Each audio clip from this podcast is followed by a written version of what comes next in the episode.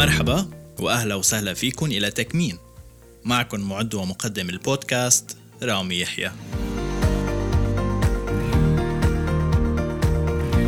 شكل يوم العشرين من أبريل أبريل من العام 2004 نقطة تحول مفصلية في تاريخ التأمين في المملكة العربية السعودية. إذانا بانطلاق حقبة جديدة لنقل قطاع التأمين السعودي إلى مصاف أسواق التأمين المتقدمة في المنطقة.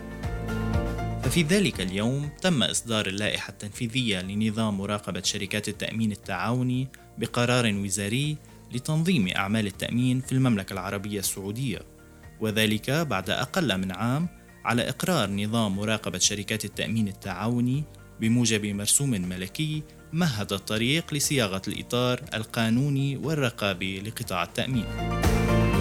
اليوم وبعد حوالي 17 عاما يحتل سوق التأمين السعودي المرتبة الثانية كأكبر الأسواق الخليجية والعربية حجما من حيث مجموع الأقساط المكتتبة ويحتل حيزا مهما كأحد أكثر أسواق المنطقة تقدما من حيث التنظيم والحوكمة والرقابة. للحديث عن واقع قطاع التأمين في المملكة العربية السعودية يشرفني أن أستضيف المتحدث الإعلامي لقطاع التأمين في المملكة الأستاذ عادل العيسى. وهو شخصية غنية عن التعريف في عالم التأمين والوجه المألوف في كل البرامج والمنابر التي تتناول قضاياه وأخباره. منذ بداياته في شركة التعاونية للتأمين سجل عادل العيسى مسيرة حافلة وتبوأ العديد من المناصب وصولا إلى تعيينه في منصب الرئيس التنفيذي لشركة سوليداريتي التكافل حيث تفرغ بعده إلى إنشاء شركة دار الإسناد للتدريب وشركة المتحدون للخدمات الأكتوارية في العام 2016 مع استمراره في عمله كرئيس للجنة التوعية والإعلام من جهة والمتحدث الإعلامي لقطاع التأمين في المملكة. أستاذ عادل أهلا وسهلا فيك. حياك الله رامي حياك الله. شكرا جزيلا. هي استضافة والمقدمة الجميلة هذه. الله يخليك. حضرتك المتحدث الإعلامي لقطاع التأمين في المملكة العربية السعودية. ماذا يعني هذا الموقع وما هي أهم المسؤوليات المنوطة به؟ والله شوف رامي وظيفة المتحدث الإعلامي الحقيقة وظيفة حساسة جدا. وهي يعني تقدر تقول كالسير في حقول الألغام آه، لأنها الحقيقة تتطلب موازنات بين أشياء كثيرة جدا. بين ما هو معروف وما هو قابل للتصريح وما هو قابل للجذب أيضا الإعلام من إعلامي. بنفس الوقت أنت لازم تكون مطلع على جميع التطورات اللي حاصلة في القطاع عشان تقدر تواكب الأسئلة المتوقعة. أيضا لازم تكون على علاقة جيدة مع وسائل الإعلام المختلفة. وتعرف أن الآن يمكن في عصر يمكن وسائل الإعلام صارت مختلفة جدا.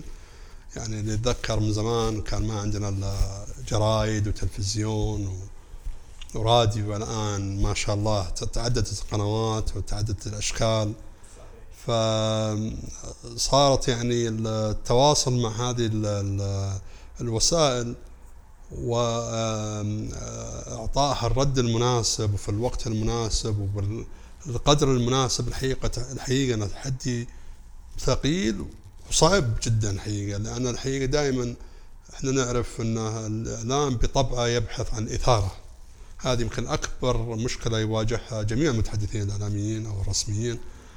مو بس إحنا نتكلم عن التأمين في جميع القطاعات أكبر شيء أو أكثر شيء يبحث عنه الإعلام هو الإثارة. فإذا لقوا الخبر ما في أي إثارة ما في أي جديد غالبا ما راح يتقبلونه قبول حسن يعني. فأنت كيف تحافظ على العلاقة هذه وكيف تعطيهم أشياء تحمسهم وترغبهم أنهم يستفيدون أكثر ويستزيدون أكثر؟ يعني تحدي كبير جدا. بالإضافة أنك لازم تراعي أنك أنت عندك جهات مشرعة عندك جهات شركات تأمين عندك عاملين في قطاع التأمين.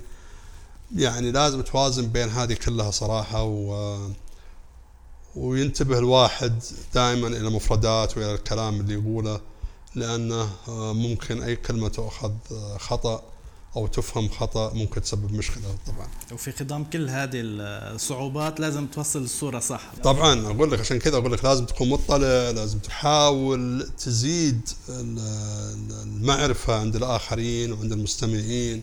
يعني ما ينفع إنك تجي وتقول خبر رسمي وتسكت لازم تعلق عليه ولازم تضيف عليه. وتعلم ليش صار هذا الكلام وش فائدته عشان يكون في فائدة الحقيقة. إحنا ما نبغى ما نحاول ننقل الصورة للإعلام كما هي لا. إحنا نحاول نعطي صورة أكبر لكل الاحداث اللي تصير باختصار. تمام. انطلاقا من هذا الدور للمنصب اللي حضرتك فيه آه خلينا نعمل جولة أفق بحيث طلعنا على أبرز الأحداث والتطورات آه اللي حصلت أو حدثت في قطاع التأمين بالفترة الماضية. نعم آه يمكن الحقيقة الفترة اللي فاتت شهدنا والله مع أنه كان في وضع صعب جدا بسبب جائحة كورونا لكن الحقيقة كان فيه آه، تطورات كثيرة الفترة الماضية وشاهدنا أحداث كثيرة أغلبها طبعا نتكلم إحنا من جهة البنك المركزي السعودي بصفته هو المشرع والمراقب لقطاع التأمين في المملكة العربية السعودية.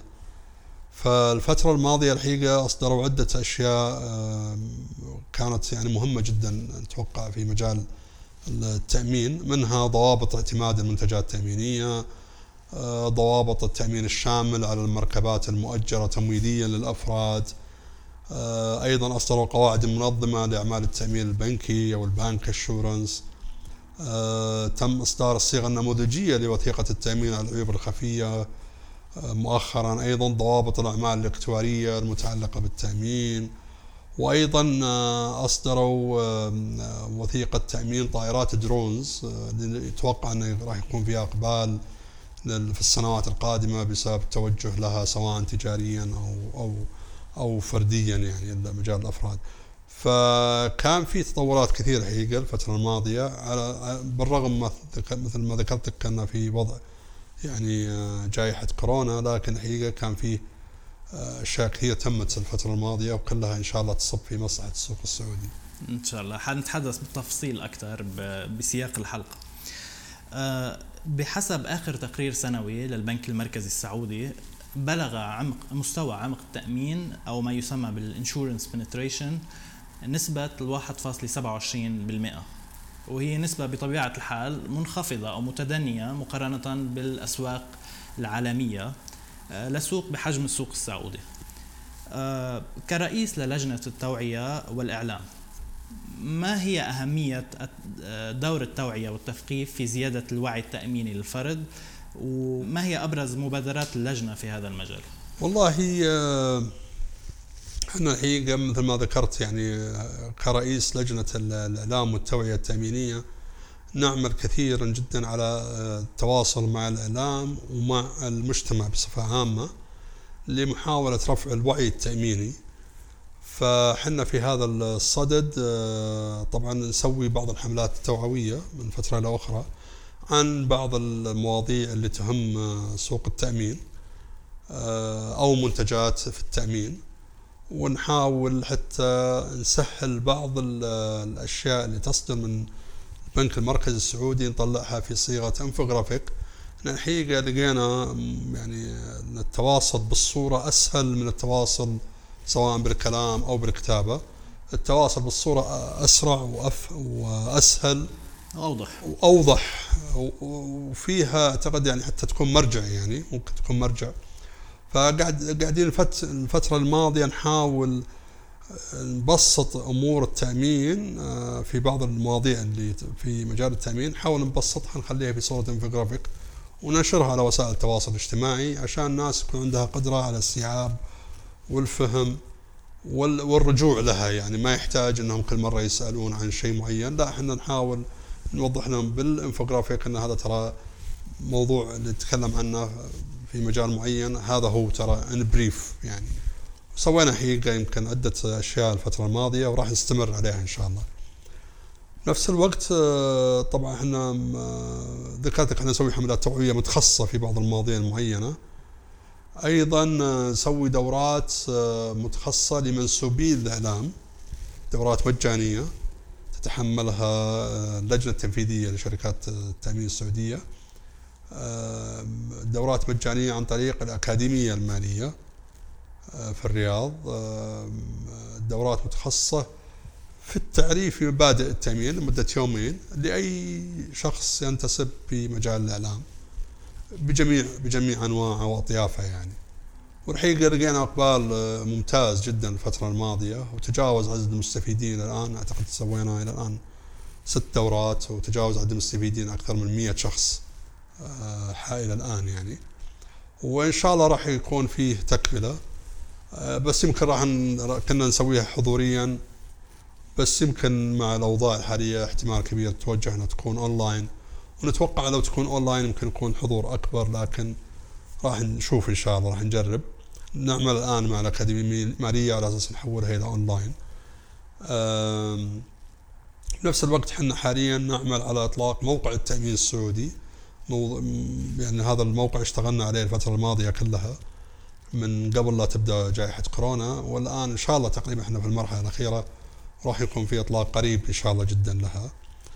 آه، بنفس الوقت شغالين نسوي آه، إن شاء الله قريبا جدا راح نسوي لقاءات حوارية مع المسؤولين في قطاع التأمين أيضا بالتعاون مع الأكاديمية المالية ويمكن أي جهات ثانية جهات ثانية ممكن تقدم هذه الخدمة. راح نستضيف أكبر المسؤولين في قطاع التأمين ونسوي معهم حوارات إعلامية. ونشوف وش آخر التطورات اللي عندهم سواء كمسؤولين في الجهات التشريعية أو مسؤولين في شركات التأمين. آه، راح إن شاء الله نتوجه فيها إن شاء الله الفترة القادمة بس تحت مظلة آه، يعني جهات أخرى أكيد يعني مثل الأكاديمية المالية. يعني يمكن هذه أبرز المشاريع اللي عندنا حاليا وماشيين عليها اللي اشتغلنا عليها واللي ماشيين عليها إن شاء الله. في خضم جائحة الكوفيد 19 قامت الدولة بالعديد من المبادرات لدعم القطاع الخاص ومساعدته في تخفيف آه، الأعباء الناتجة عن الجائحة. آه، فيما يخص قطاع التأمين ما هي أبرز التسهيلات التي استفاد منها القطاع إن كان بشكل مباشر أو غير مباشر؟ والله شوف الحقيقة كان لما جت جائحة كورونا كان الوضع شوي وضع مربك. أكيد ما في شك صراحة للكل. وبدون استثناء وعلى مستوى العالم ما هو ما هو شيء مختص فينا يعني. لكن إذا تكلمنا إحنا التامين في السوق السعودي الحقيقة آه اللي حصل إنه يمكن أبرز شيء إحنا استفاد منه قطاع التأمين هو تكفل وزارة الصحة بتوجيه من المسؤولين حفظهم الله بعلاج جميع المصابين بمرض كورونا. آه وهذا كان يعني يمكن آه، من البدايات الحقيقة. وبالتالي هذا طبعا أكيد وفر على الشركات مبالغ كبيرة جدا كان ممكن تصرفها على العلاج الجائحة.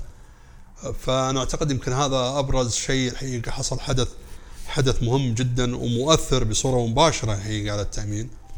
ولا زال هذا مستمر الحقيقة ما وقف. الدولة حفظ الله يعني توجهوا يعني عن طريق خادم الحرمين الشريفين بعلاج جميع المصابين بكورونا سواء مواطنين أو مقيمين سواء نظاميين أو مخالفين. والحقيقة هذه تكلفه يعني عالية جدا. وكان يعني كان السوق التأمين كان ممكن يشيل منها جزء بس الحقيقة تكفل الدولة بهذا. أعطى الشركة فسحه أعطى الشركات فسحة الحقيقة ويعني ووفر عليها مبالغ كبيرة صراحة. في ذات السياق على الجهة الأخرى قام قطاع التأمين خلال العام المنصرم آه، بعدة مبادرات منها ما كان فردي ومنها ما كان جماعي آه، لمساعدة القطاع الصحي من جهة والمجتمع السعودي بشكل عام. لو تلقي لنا الضوء على أبرز هذه المبادرات. والله نعم الحقيقة في ذاك الوقت آه، اشتغلنا كثير آه، ما بين آه، البنك المركزي السعودي وشركات التأمين عشان نعرف أو نشوف كيف ممكن شركات التأمين سواء شركات تأمين أو حتى غير غير شركات تأمين أقصد مثل الوسطة والآخرين شركات المهن الحرة كيف تدعم كيف تدعم المجتمع وتدعم الدولة في هذا المجال الحقيقة. ويمكن آه، كان حقيقة آه، اللي بادروا فيه آه، كثير من الشركات سواء شركات تأمين أو الوسطة أنهم تبرعوا بمبلغ وصل حوالي 68 مليون ريال تم تم التبرع فيه لصندوق الوقف الصحي اللي هو تابع لوزارة الصحة في ذاك الوقت اللي هو تم إنشاءه لدعمه من قبل القطاع الخاص. وفعلا آه، إحنا شفنا يعني بعض القطاعات آه، أيضا تبرعت وشركات التأمين أيضا آه، كثير منهم مع بعض الوسطاء أيضا تبرعوا وجزاهم الله خير وصلنا مبلغ تقريبا حوالي 68 مليون ريال. بذاك الوقت قامت شركات التأمين مع البنك المركزي السعودي وبمبادرة الحقيقة من شركات التأمين أنهم مددوا وثائق التأمين جميع وثائق تأمين المركبات الأفراد لمدة شهرين. في ذاك الوقت مجانا. وهذا نعرف إن إحنا طبعا هذا يسبب خسارة على شركات التامين لكن شركات التامين آه، شركات التامين اختارت إنها تسوي هذا الشيء دعم منها للمجتمع طبعا. بنفس الوقت إحنا شفنا بعض الشركات ما شاء الله يعني سووا شركات مبادرات فردية. الحقيقة تذكر فتشكر مبادرات ضخمة جدا. يعني أنا أذكر منها ما شاء الله الشركات هي عملت مراكز الفحص الموسع لكورونا. في مدن المملكة وهذا مبلغ طبعا ما أعرف والله كم كلفهم بس مبلغ كبير جدا. آه، جزاهم الله خير. أيضا إحدى الشركات الثانية قامت بتخصيص مركز خدمه العملاء للرد على جزء من المكالمات الواردة لوزارة الصحة. آه، لأن الحقيقة طبعا تعرف كان ذاك الوقت ضغط كبير جدا على وزارة الصحة الناس تسأل وش الإجراءات فتولت هذه الشركة. جزاهم الله خير. خصوا المركز خدمة العملاء للرد على الأسئلة هذه. طبعا بنفس الوقت قامت بعض الشركات تقديم خصومات خاصة لمنسوبي القطاع الصحي في ذاك الوقت. آه وهذا كله دعم دعم الحقيقة للمجتمع. آه والله كان في مبادرات كثير بس ما أبغى أتكلم عنها لأنها كثيرة جدا يعني بس يمكن هذه أبرز الاشياء اللي اللي ممكن نتكلم عنها اللي لاحظتها أنا صراحة. آه، لو نظرنا اليوم إلى سوق التأمين السعودي نرى أن أكبر شركات هذا القطاع هي شركة متخصصة بنوع واحد من التأمين بشكل أساسي. وقد شهدنا بعض الشركات الأخرى في الفترة الماضية التي قامت بالانسحاب من أنواع معينة من التأمين لصالح التركيز على أنواع محددة أخرى.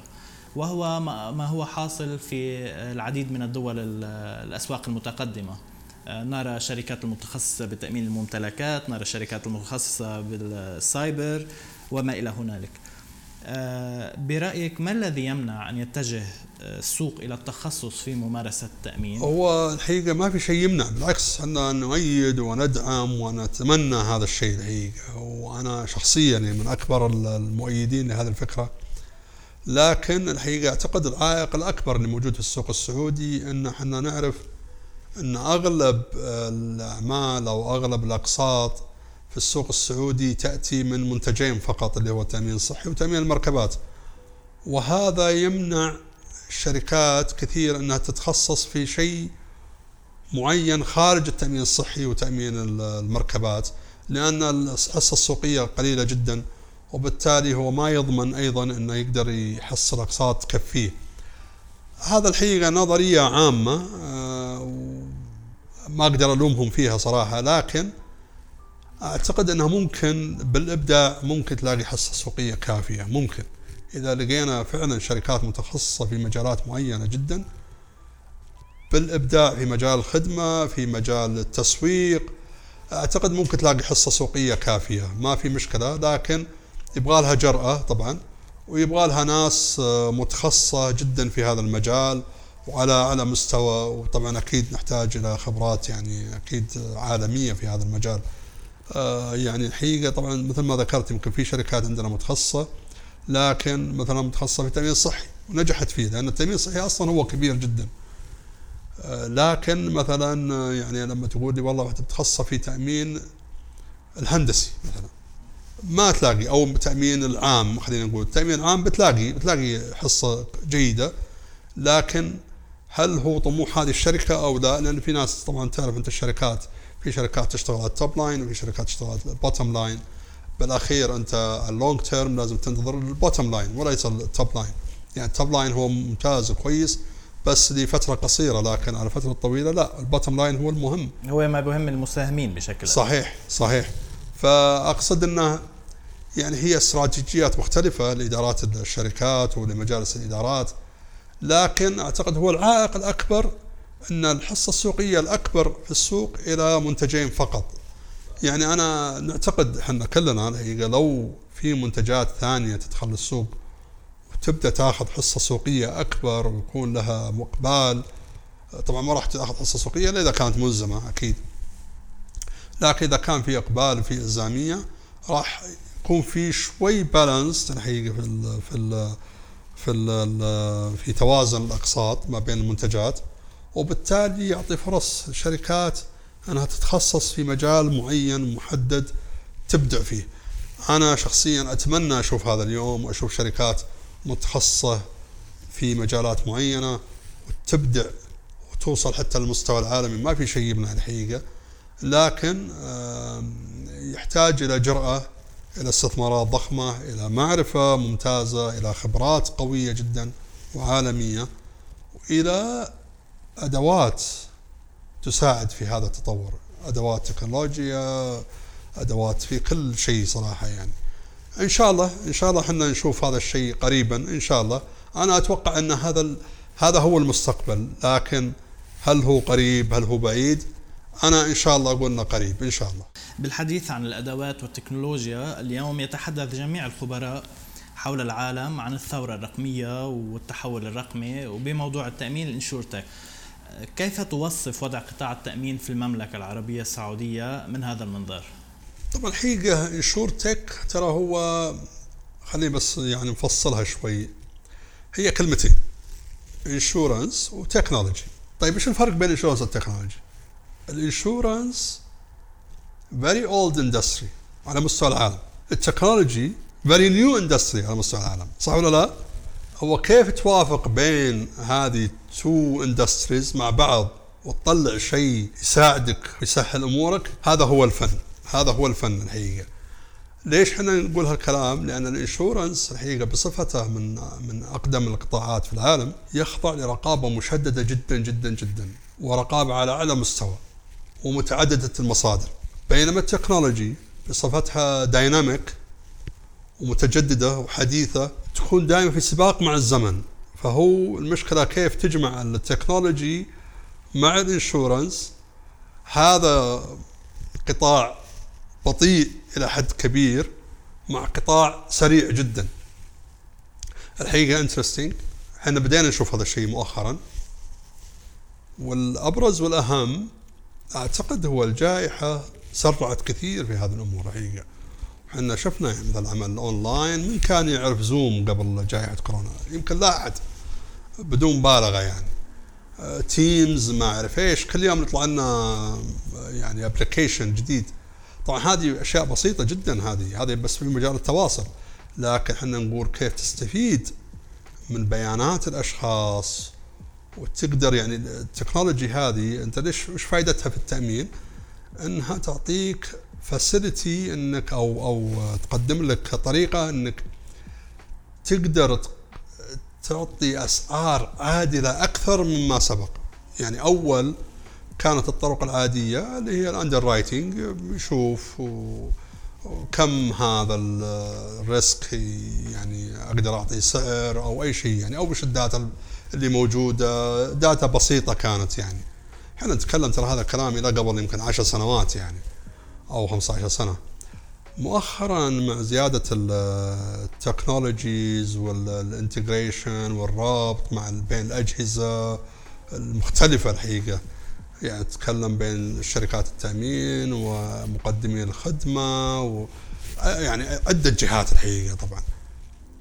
وتطور هذا الموضوع بدأت تجي أشياء تساعدك إنك تستفيد من ال data عندك وتعطي أسعار أكثر عدالة وأكثر شفافية. plus إن ال technology عادة أي شيء أي شيء فيه تدخل بشري يكون خاضع للخطأ والصواب. هذا شيء طبيعي.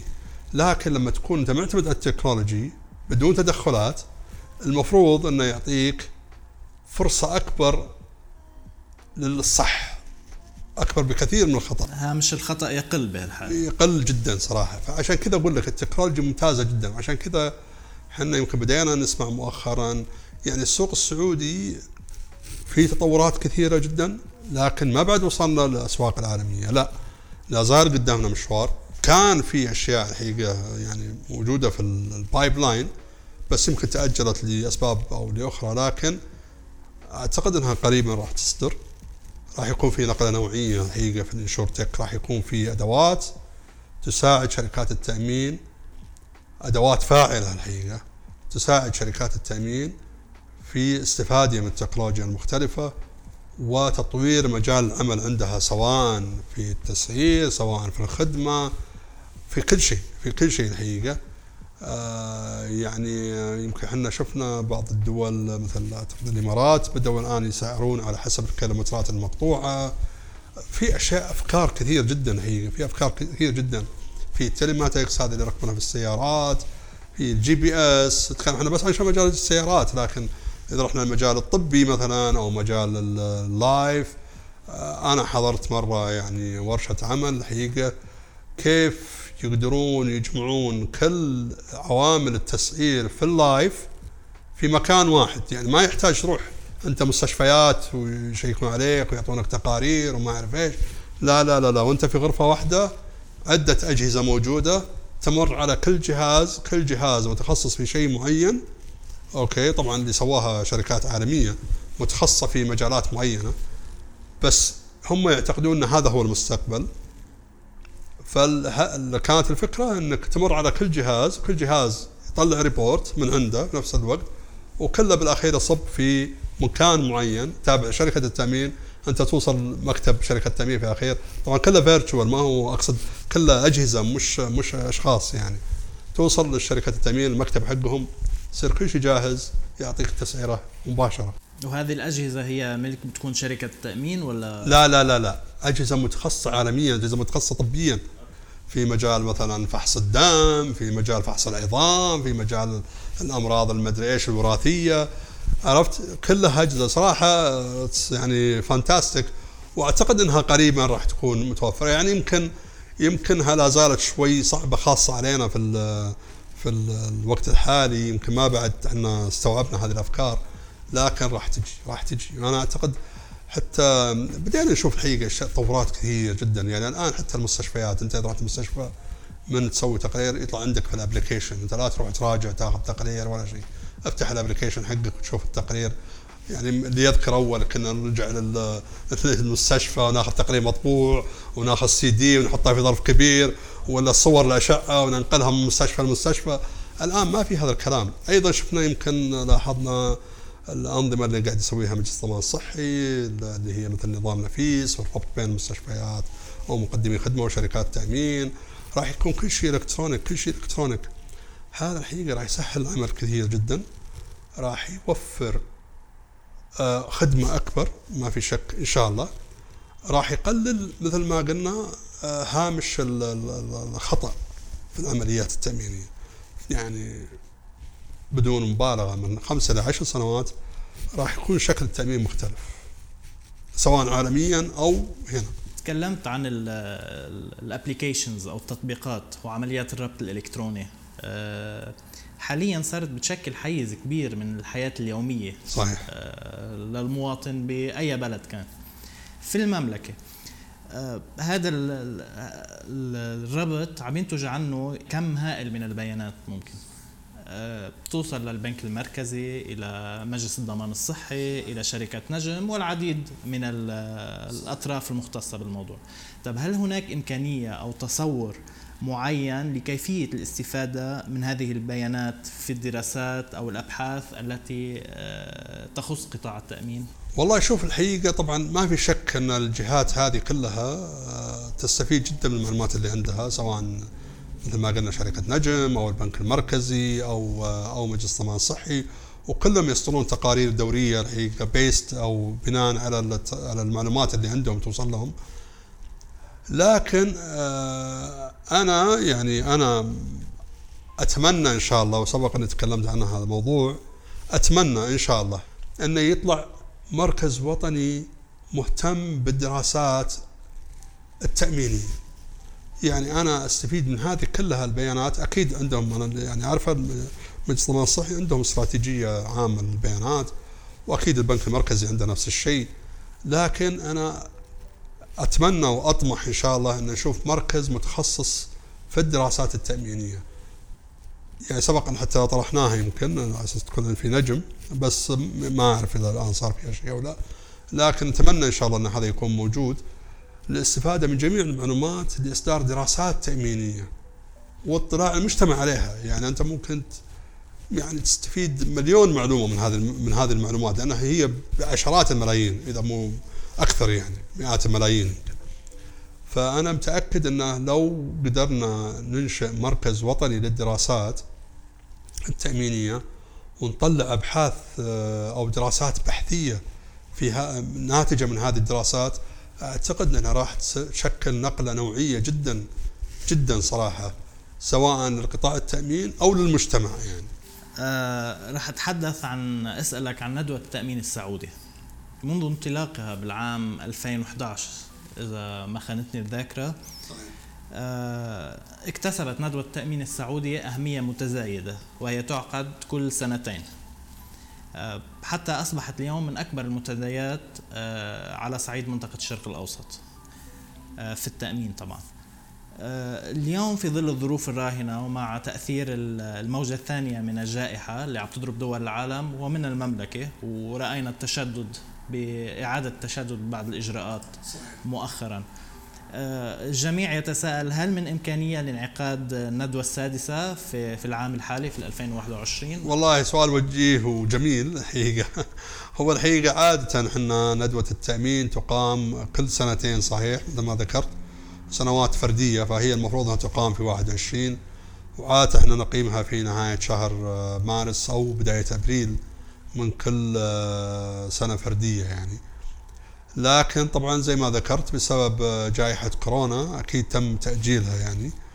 وكنا نتمنى الحقيقة أنها تكون في نهاية هذه السنة لكن الحقيقة يعني يمكن مبدئيا تم الاتفاق أنها تؤجل إلى بداية 2022 لأن الحقيقة الوضع غير واضح ولا نعرف أصلا حتى في نهاية السنة هذه هل بنكون قادرين نسويها ولا وللعلم يعني التحضير لهذه الندوة الحقيقة ياخذ وقت طويل جدا. تقريبا ياخذ من سبعة إلى ثمان شهور ما قبلها. فحنا نتكلم عن بداية 2022 شهر مارس 2022 فحنا لازم نشتغل في شهر سبعة أو ثمانية من هذا العام. فهو في شهر سبعة أو ثمانية راح نعرف هل ممكن تقام أصلا في 22 ولا لا أو تؤجل مثلا نهاية 22 الحقيقة إلى الآن الموضوع غير واضح. آه، يعني الآن قاعدين نبحث هل ممكن تقام مثلا أونلاين هذا موضوع مطروح للدراسة والبحث يعني. ما بعد اتفق عليه الحقيقة لأن هذا الموضوع طبعا أيضا يخضع لموافقة البنك المركزي السعودي بصفته هو ال هو ال يعني الحدث كله تحت رعاية المحافظ محافظ البنك المركزي السعودي وبالتأكيد لازم موافقتهم هي بالدرجة الأهم على هذا الموضوع. لكن مثل ما ذكرت لك الحقيقة يمكن اللي اللي أخرنا مثل اللي هي جائحة كورونا وكنا نفكر نسويها نهاية السنة لكن أيضا اكتشفنا إن هذا مو عملي. هل راح تقام في بداية 22 مثل ما مثل ما نأمل إن شاء الله إن شاء الله إنها تكون. لكن في احتمال ما نقدر وفي احتمال إنها تقام أونلاين عشان ما نأخرها أكثر من كذا يعني. آه مع تزايد التحديات والمنافسة وتذبذب الأداء بشكل مستمر للعديد من الشركات. آه، كثر الحديث عن قيام بعض الشركات بالاندماج مع شركات أخرى أو الاستحواذ عليها. هل الاندماج هو الحل الأمثل؟ أو في حلول أخرى بشكل عام قد تساعد الشركات التي تعاني وليس بالضرورة أن تلجأ إلى موضوع الاندماج؟ والله شوف الاندماج يمكن قد يكون أنا أنا في وجهة نظري الشخصية في الفترة القادمة بالنسبة لي يمكن أقدر أقول نص عدد الشركات يمكن الموجودة حاليا هو ضرورة استراتيجية وليس خيار استراتيجي هو الضرورة استراتيجية. الحقيقة اللي لاحظ من يمكن آخر ثلاث سنوات أربع سنوات مع زيادة المتطلبات النظامية من قبل البنك المركزي السعودي والطلبات التشريعية والرقابية حتى من جهات أخرى مو بس المركز السعودي. هذا يؤدي إلى رفع التكلفة الإدارية على الشركات. بلس أو بالإضافة إلى هذا أنت عندك منافسة عالية جدا في السوق. فأنت قاعد ترتفع عندك التكاليف. بنفس الوقت يعني الأسعار ما قاعد ترتفع أصلا عشان تواكب هذه إذا ما قلت فهي ما قاعد ترتفع عشان تواكب هذه الزيادات. الآن أنت ربحان يمكن يمكن الفترة الأخيرة يمكن في أرباح بسيطة وليس كل الشركات طبعا. لكن أقصد ما في يبدو لي يعني من حلول كثيرة جدا في الفترة القادمة عدا الاندماج. لكن أنا أتمنى إن شاء الله أتمنى إن شاء الله انه يكون في اندماج بين أكثر من شركتين. إحنا قاعد دائما نشوف شركتين شركتين. لكن أنا أقول إن شاء الله أنا ما أدري إذا في شيء يمنع أو لا ما سمعت الحقيقة. لكن أتمنى إن شاء الله إن نشوف اندماجات أكثر من شركتين في المرة الواحدة. يعني نسمع مثلا ثلاث شركات أربع شركات مع بعض. نسرع الوتيرة. هو متوقع الحقيقة يعني إحنا على ما نسمع وعلى ما نعرف آه، نتوقع إن الوتيرة راح تتسارع الفترة القادمة في في وتيرة الاندماجات راح تكون أكثر من اللي شفناه إلى الآن ما ما حصل له حالتين اللي تمت. فعليا. آه sorry ثلاث حالات sorry ثلاث حالات. آه في حالة ماشية لكن ما بعد آه، وصلوا مرحله متقدمة. لكن أتوقع الفترة القادمة راح تكون أكثر راح تكون أكثر بين شركات التأمين إنها تندمج أكثر. لأن أنا أتوقع انه كل اللي جالسين يقاومون الآن ما راح يقدرون يقاومون لسنوات طويلة. ممكن يقاوم سنة سنتين ثلاث لكن بالأخير لازم يندمج.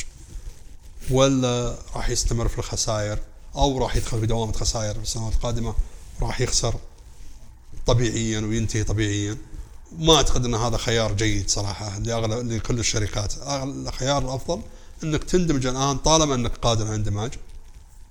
طبعا هدف الاندماج هو ليس فقط حماية الشركات المخزره هو القصد هو تكوين كيانات أكبر. إحنا عارفين الآن السوق وهذا طبيعي بكل الاسواق العالمية يعني الشركات اللي قادرة إنها تنافس وتفرض يعني آه، قوتها في السوق هي الشركات اللي عندها حصة أكبر.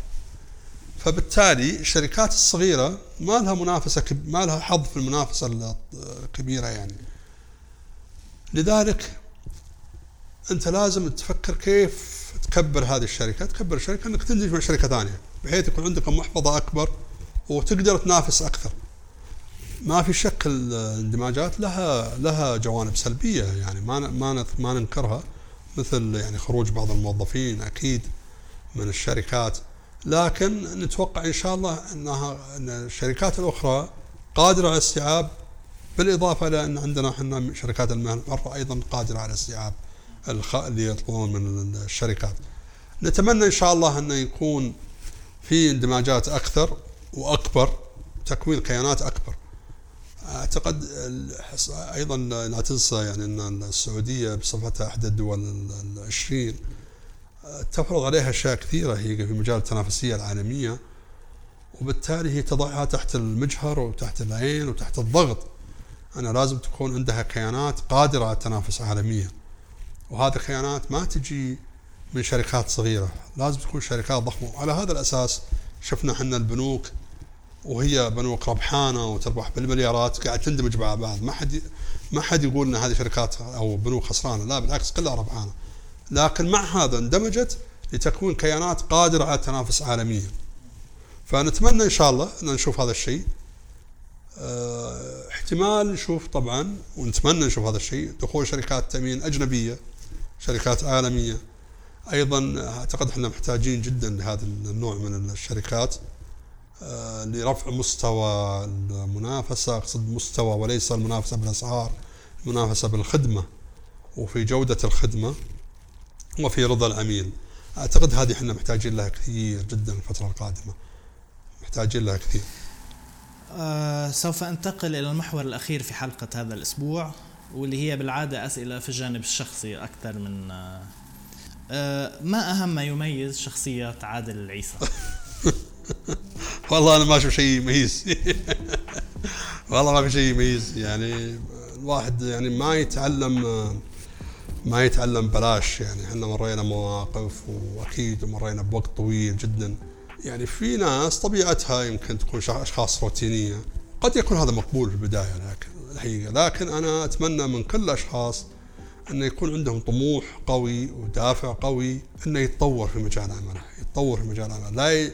لا يصير شخص روتيني يمارس شغله كل يوم وهو نفسه يعني يعني يقال إن الشخص اللي يقعد 20 سنة وهو يسوي نفس الشغلة هذا خبرته يوم واحد ترى هي ما هي خبرته 20 سنة.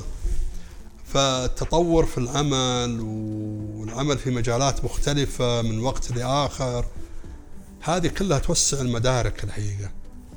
أيضا لازم يكون الشخص إيجابي لا يكون سلبي. ما أقول لك أنا ينطبق علي هذا الكلام أبدا لا والله يا أخي. بس أنا أنا أقول لك هذا اللي استفدت منه بعد. الآن خبرة كم صار لنا؟ حوالي 28 سنة أو 29 سنة.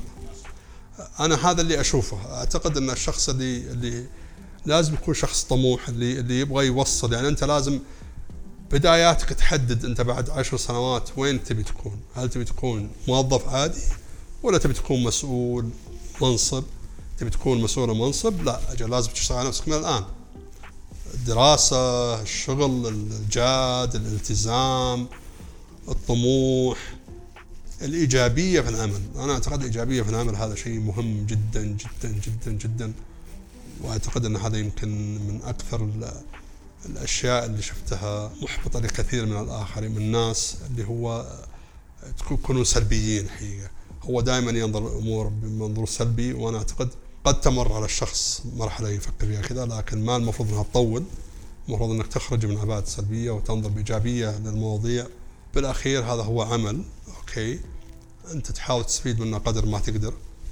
وإذا ما عجبك العمل يا أخي دور مكان ثاني. ما أنت ولا أنت ما هو عقد يعني ما هو عقد أبدي يعني. فأنا حقيقة يمكن هذه دائما أركز عليها مع الشباب. في كثير يجون يسألوني والله نفس الكلام. يعني كيف إحنا نطور ذا فأقول لهم أنت إذا لازم تكون إيجابي لازم تكون متفائل لازم تكون طموح. أنت لازم تكون عندك طموح. ترى إحنا يعني لما بدينا إحنا بدينا يمكن زي ما ذكرت لك يمكن 28 سنة 29 سنة كان التأمين لسه في بداياته ترى ولا كان معروف ولا كان مشهور يعني. الآن الأمور ترى أفضل بكثير جدا من إحنا ما بدأنا فيه ذاك الوقت. ما في مقارنة طبعا ما في مقارنة. الآن السوق منظم مرتب آه، فيه شركات يمكن أكثر من 200 شركة حاليا تعمل في مجال التأمين. إحنا في وقتنا ترى يمكن ما كان في شركة واحدة أتكلم كسعودية. باقي الشركات كانت غير سعودية وكلها مكاتب فرعية يعني. ف أنا أتمنى من الكل إنهم يأخذون الأمور بجدية. هذا شيء مهم جدا أيضا. جدية في العمل جدية في الدراسة. حاول تطور من أدائك الوظيفي من أدائك الأكاديمي. وش الأكاديمي اقصد المهني اللي هو عبر دراسة الشهادات المهنية. أه عدم الاستماع للآراء السلبية صراحة عدم الاستماع للآراء السلبية. هذا أيضا شيء مهم جدا صراحة. آه، هل تعتبر إنك حققت الأهداف اللي رسمتها لنفسك ولا بعد في آه، هناك ما تطمح اليه لا والله لا ابدا. ابدا لسه. آه يعني لا زال عندي طموح كبير جدا وعندي مشاريع لا زالت إن شاء الله قادمة سواء مشاريع شخصية أو أو لل أو للجنة. يعني عندي مشاريع. أنا شخص أحب أدخل في مجالات جديدة علي ما أعرفها من قبل. أحب أتعلم. هذا الحقيقة شيء مهم جدا. التعلم دائما وتعلم أشياء جديدة يوسع مداركك ويخليك دائما دا تدخل في أشياء كثير. وحتى يخليك تتعرف على ناس أكثر أيضا فأنا بالعكس أنا يعني الحمد لله يعني دائما عندي عندي طموح وعندي أشياء أفكر أسويها مستقبلا مثل ما ذكرت لك سواء شخصي أو على مستوى اللجنة لا زال عندي أشياء كثير ما حققتها وأتمنى إن شاء الله إني أحققها وإن شاء الله إني قادر أحققها. إن شاء الله نتمنى لك كل التوفيق. آه السؤال ما الذي جعلك تختار العمل في مجال التأمين؟ والله شوف يعني إذا تبي الصراحة ما كان في ما كان اختيار هو. في ذاك الوقت يمكن الناس ما تدري إحنا يمكن إحنا أنا تخرجت بعد الغزو العراقي الكويت و فكان الوضع في ذاك الوقت يعني كان ما يسمونها والله بالعربي؟ انكماش اقتصادي. انكماش اقتصادي بالضبط. كان انكماش اقتصادي ترى كبير جدا. هذا الكلام في ال 91 و 92 ذاك الوقت حتى ما كان في وظائف ترى. يعني. بس الحقيقة الحمد لله يعني توفقت واشتغلت في التعاونية. وأنا ما كنت أعرف والله أسوي التامين حتى أتذكر لما دخلت التعاونية التعاونية كان عندهم مدير التدريب واحد بريطاني سألني قال لي وش تعرف عن التأمين؟ قلت له والله ما أعرف شيء. أنا أعرف عن التأمين إذا سويت حادث أنت تعوضوني فلوس. قال لي بس هذا هو التأمين. خلاص توكلنا على الله. فلكن الحقيقة بعد هذه السنوات تقول لي كيف تجربتك؟ أنا أشوف التأمين من أمتع المجالات اللي ممكن يعمل فيها الشخص. من أمتع المجالات. مجال متخصص على مستوى العالم على مستوى العالم كله هو مجال متخصص. يعني مو كل الناس تفهم في التأمين ترى. بالإضافة إلى هذا إن التأمين نفسه هو بحر حقيقة من العلوم بحر من العلوم. وكل بحر فيه يعني بحيرات يعني.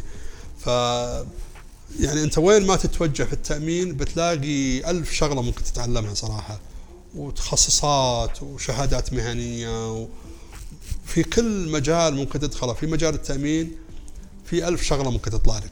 يعني الناس اللي الآن موجودة في التأمين هي ما تعرف إن التأمين قبل 20 سنة وأكثر كان غير مقبول ابدا غير مقبول ابدا اجتماعيا. فكان صعب جدا جدا حقيقة.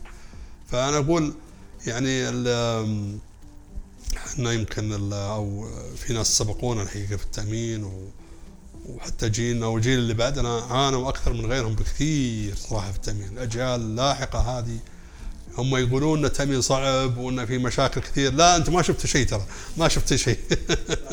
بالحديث عن الأجيال اللاحقة ما هي النصيحة اللي بتوجهها اليوم إلى الخريجات والخريجين آه، الراغبين في دخول قطاع التأمين من الشباب العربي بشكل عام والشباب السعودي بشكل خاص؟ آه، ما في شك اللي يحب يتوجه التأمين لازم يتسلح بالشهادات المهنية أنا هذه أول نصيحة لهم العمل بالتأمين ممتاز وممتع جدا لكن يتطلب أيضا يكون معك شهادات مهنية تساعدك وتأهلك أكثر وأكثر وتميزك عن الآخرين. والله أنا أتذكر قبل يمكن عشر سنوات أو 15 سنة كنا نحلم أن نلاقي ناس تفهم في هذا الشيء يعني. أتكلم من السعوديين.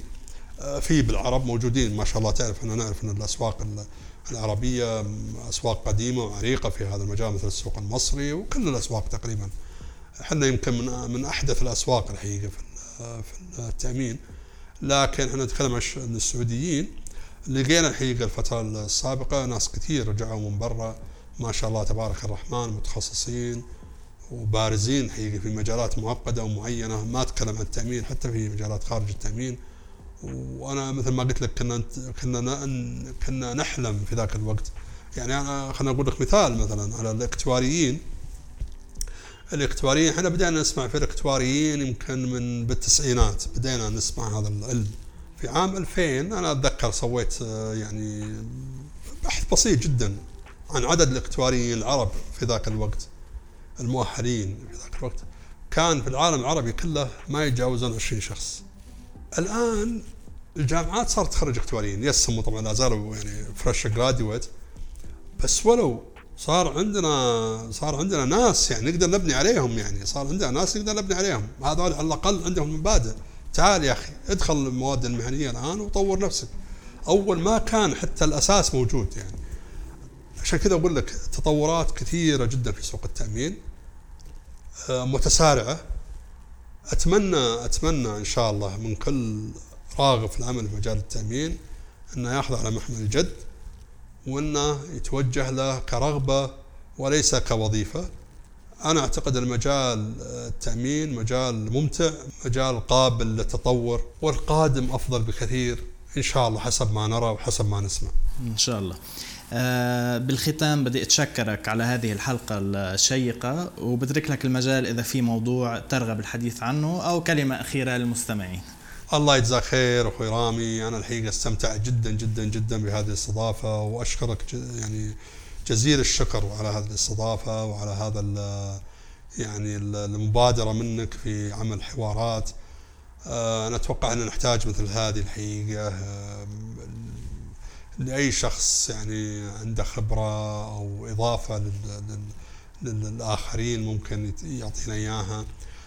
بخصوص المواضيع ما أعتقد ما شاء الله أنت غطيت يمكن كل المواضيع ما أعتقد أن عنده في شيء ممكن نقوله. لكن آه، أتمنى إن شاء الله التوفيق للجميع. وأتمنى إن شاء الله دائما نلتقي على خير و...